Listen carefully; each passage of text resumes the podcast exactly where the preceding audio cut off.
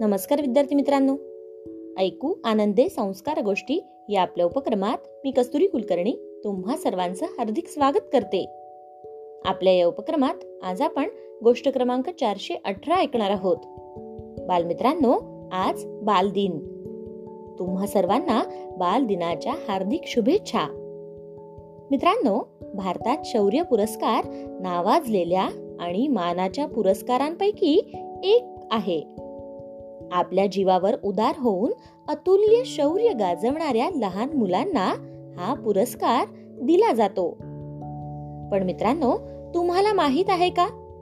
हा पुरस्कार कोणाच्या नावाने दिला जातो आणि हा पुरस्कार देण्यामागे काय गोष्ट आहे? चला तर मग आजच्या बालदिनी जाणून घेऊयात ही गोष्ट. आजच्या गोष्टीचे नाव आहे शौर्य पुरस्काराची कथा. चला तर मग सुरू करूयात आजची गोष्ट. सव्वीस ऑगस्ट एकोणावीसशे अठ्याहत्तर ला नेव्ही ऑफिसर मदन चोपडा यांची दोन मुले गीता आणि संजय हे दोघे युववाणी या ऑल इंडिया रेडिओच्या कार्यक्रमासाठी रस्त्याने जात होते. संजय हा बॉक्सर होता आणि त्याची बहीण गीता हिला नाच गाण्याचा खूप छंद होता. नेव्ही ऑफिसरची मुले असल्याने मुळातच ती दोन्ही भावंडे खूप धाडसी होती. ही दोन्ही भावंडे सव्वा सहा वाजता घरातून निघाली होती आणि सात वाजेपर्यंत ते आकाशवाणी केंद्रात पोहोचणे अपेक्षित होते.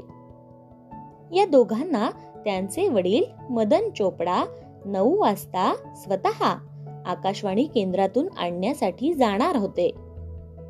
जेव्हा त्यांची आई रीमा आणि त्यांच्या कुटुंबियांनी रेडिओ चालू केला तेव्हा त्यांना दुसराच कोणता तरी कार्यक्रम सुरू असल्याचे लक्षात आले. मग त्यांना वाटले की आपल्या मुलांचा कार्यक्रम रद्द झाला असेल. नऊ वाजता मदन चोपडा मुलांना आणण्यासाठी आकाशवाणी केंद्रामध्ये गेले. पण तिथे मुले नव्हतीच. त्यांना सांगण्यात आले की दोन्ही भावंडे तिथे पोहोचलीच नाहीत.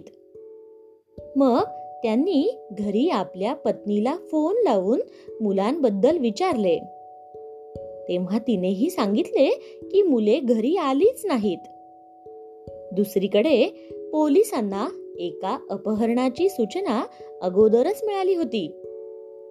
सायंकाळी पावणे सात वाजता भगवान दास यांनी पोलीस कंट्रोल रूमला फोन केला आणि ते म्हणाले की बंगला साहब गुरुद्वाराच्या बाजूने नोर्थे एव्हेन्यूला जात असताना एका फियाट गाडीमध्ये दोन लहान मुलांना जबरदस्ती घेऊन जाताना मी पाहिले आहे.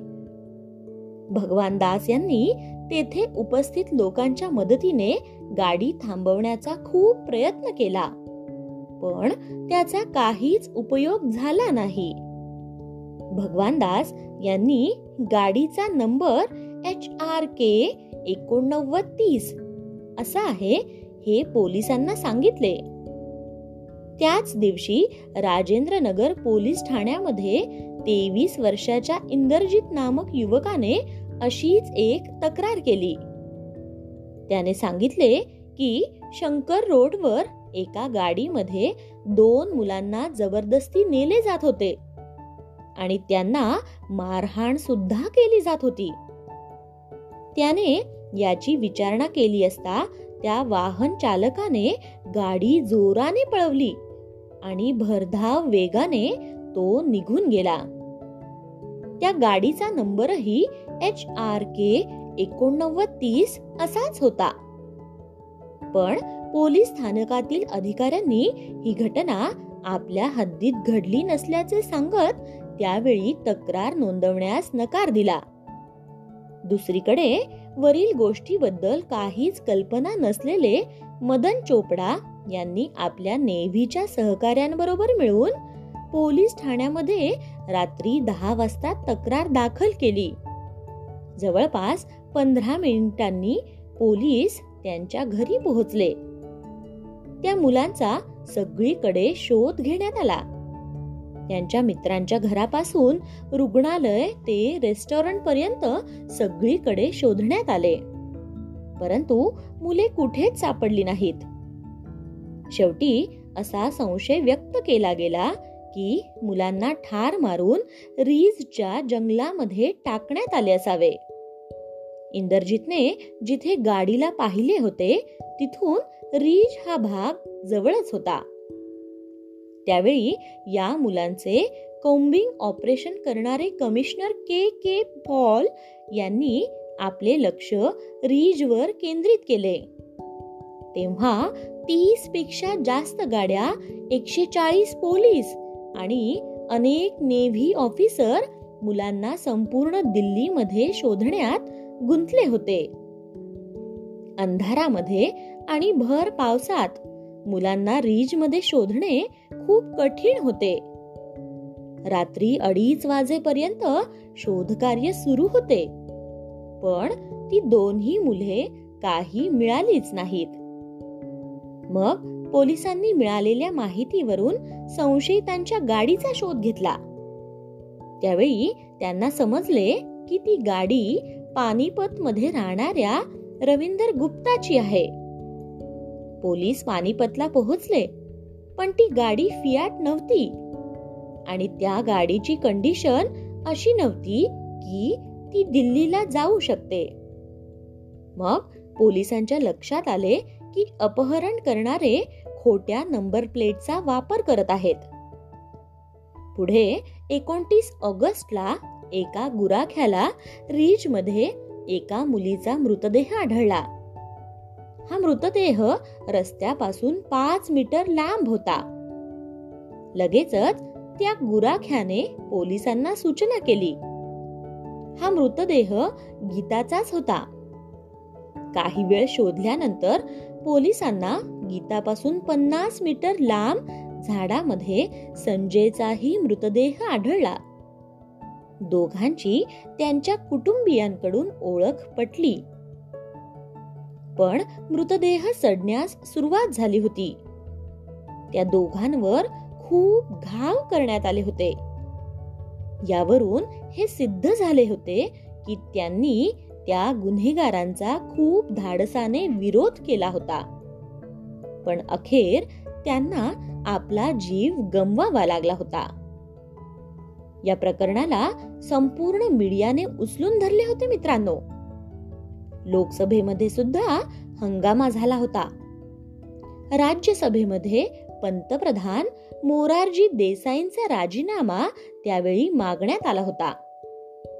एकतीस ऑगस्टला अपहरणकर्त्यांची गाडी मस्जिद पार्कमध्ये मिळाली. अथक तपासानंतर रंगा आणि बिल्ला या दोन गुन्हेगारांचे नाव समोर आले. रंगा म्हणजेच जसवीर सिंह आणि बिल्ला म्हणजे कुलजित सिंह. या हत्याकांडामध्ये त्यांचाच हात असल्याचेही सिद्ध झाले होते. मग आठ सप्टेंबर एकोणावीसशे अठ्याहत्तरमध्ये त्यांना कालका जेलमधून पलायन करत असताना पकडले गेले. त्यांच्याकडे ते निर्दोष असल्याचे काहीही पुरावे नसल्यामुळे सव्वीस नोव्हेंबर एकोणावीसशे एकोणऐंशी मध्ये उच्च न्यायालयाने या दोघांना फाशीची शिक्षा सुनावली. शेवटी एकतीस जानेवारी एकोणावीसशे ब्याऐंशी मध्ये दोघांनाही तिहार जेलमध्ये फाशीची शिक्षा देण्यात आली.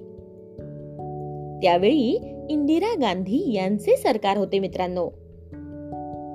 मुलांनी केलेल्या प्रतिकाराच्या आणि त्यांच्या शौर्याच्या सन्मानार्थ इंदिरा गांधींनी गीता आणि संजय चोपडा या दोन भावंडांच्या नावाने धाडसी मुलांना शौर्य पुरस्कार देण्याची घोषणा त्यावेळी केली. आणि तेव्हापासूनच दरवर्षी कठीण प्रसंगात साहस दाखवणाऱ्या लहानग्यांना हा मानाचा शौर्य पुरस्कार दिला जातो. बालमित्रांनो अशा अनेक धाडसी मुलांची माहिती तुम्ही मिळवा आणि आपल्या मित्रांनाही सांगा. काय? सांगणार ना? चला तर मग.